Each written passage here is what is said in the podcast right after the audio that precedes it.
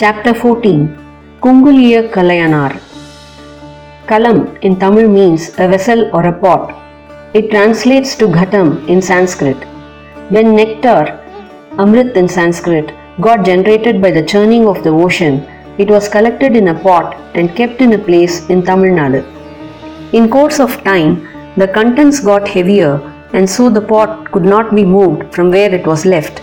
Hence, that place came to be known as Kadavur, which is now called Tirukadayur. The Shivalingam installed therein is called Amrita Kadeswarar. In Tamil, the second half of that name translates to Kalayanar. This Nayanmar was born in a Brahmin family there and was named after this god. That place is also well known for the incident in which Lord Shiva had kicked Yama, the lord of death, in response to the prayers of the ever 16 young boy devotee Markandeya when he turned 16 and was about to lose his life, thereby saving him from his impending death. Kungulium or Gugulu is a naturally formed resin type of incense material which, when sprinkled on hot cinders, will generate fumes of pleasing smell that shall make devotees feel a divine presence. Lighting a lamp and generation of these fumes are part of customary worship of God. As Kalayanar took to this form of service in temples, he was popularly referred to as Kunguliya Kalayanayanar or shortly Kunguliya Kalayanar. Chanting the names of God, singing hymns in their praise, serving food, and offering shelter to the devotees are a few of the different types of service to God. Likewise, this fume generation in the midst of an assembly of devotees not only will be pleasing to them, but also will help in cleansing the air contents there. Kalayanar would perform this as his daily duty in the temple premises. He was so absorbed in it that he did not bother even to verify his dwindling income. It came to such a situation that he had to sell off his assets one by one and he was thus getting gradually impoverished. One day, he had no asset left with him even to barter for food for the family.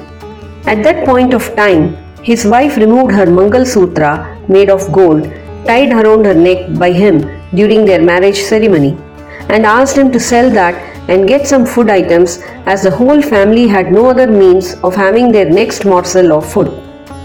She then followed it up by tying a turmeric on a holy thread in its place as an alternative. That was indeed an extreme step by any Indian woman because a Mangal Sutra is never supposed to be removed until after the death of the woman's husband. Having no other go, Kalayanar went to the market to barter with that last piece of gold available with them.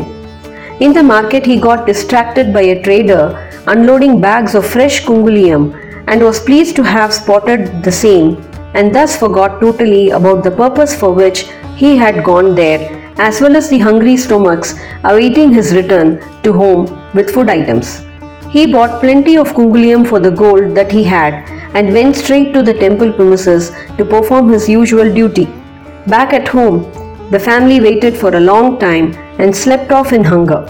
Lord Shiva was so pleased with his Nayanmar's sense of duty to his devotees that he ordered his deputy Kubera, the giver of wealth, to make the family very rich.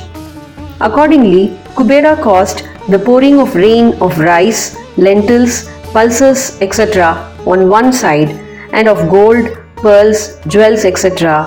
on another side of the house. Then Shiva appeared in the dream of the lady of the house to get up and enjoy their new materials. Only after his usual service session came to an end at the temple, Kalayanar realized whatever he had done. But Shiva appeared pleased with the services rendered by him and advised him to return home to have his hunger satiated. When he entered home, he was surprised to see the new bounty at home and realized that God had done it all as part of his endless mercy. Then they all gratefully thanked the Lord for the same, and from then on were engaged in extending more services, thereby utilizing all the gifts received in their service to the devotees.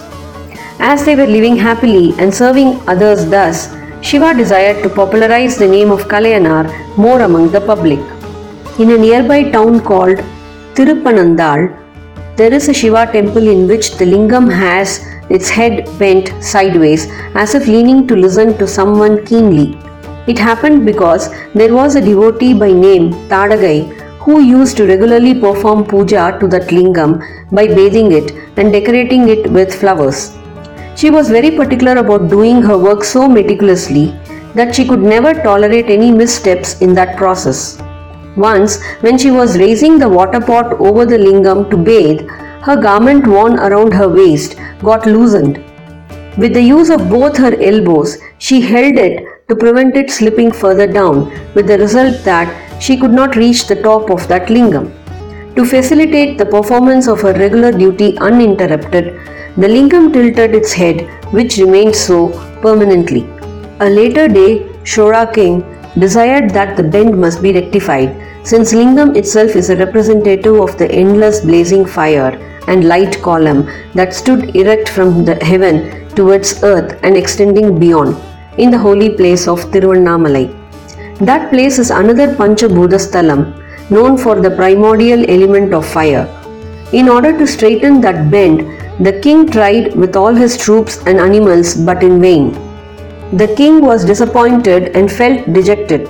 On hearing about his king's despair, Kalyanar made a trip to that place and prayed intensely for the desired correction.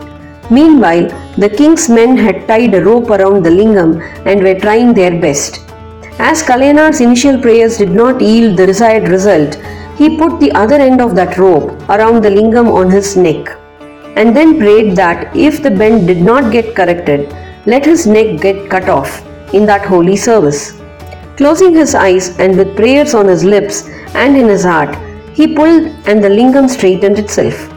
All those assembled there realized that what was demonstrated to them was a display of the effect of devotion to God and a service of the highest order. The king expressed his heartfelt thanks and sent Kalyanar back home with suitable honors. In course of time, Kalyanar got an opportunity to receive and serve the old Tirunavukarasar and the very young Tirunyana Sambandar, who were part of the Nalvar. Kalyanar lived happily thus and reached the abode of Kailash at last. Kunguliya Kalayanar's Guru Puja Day, Avani Moolam, August September.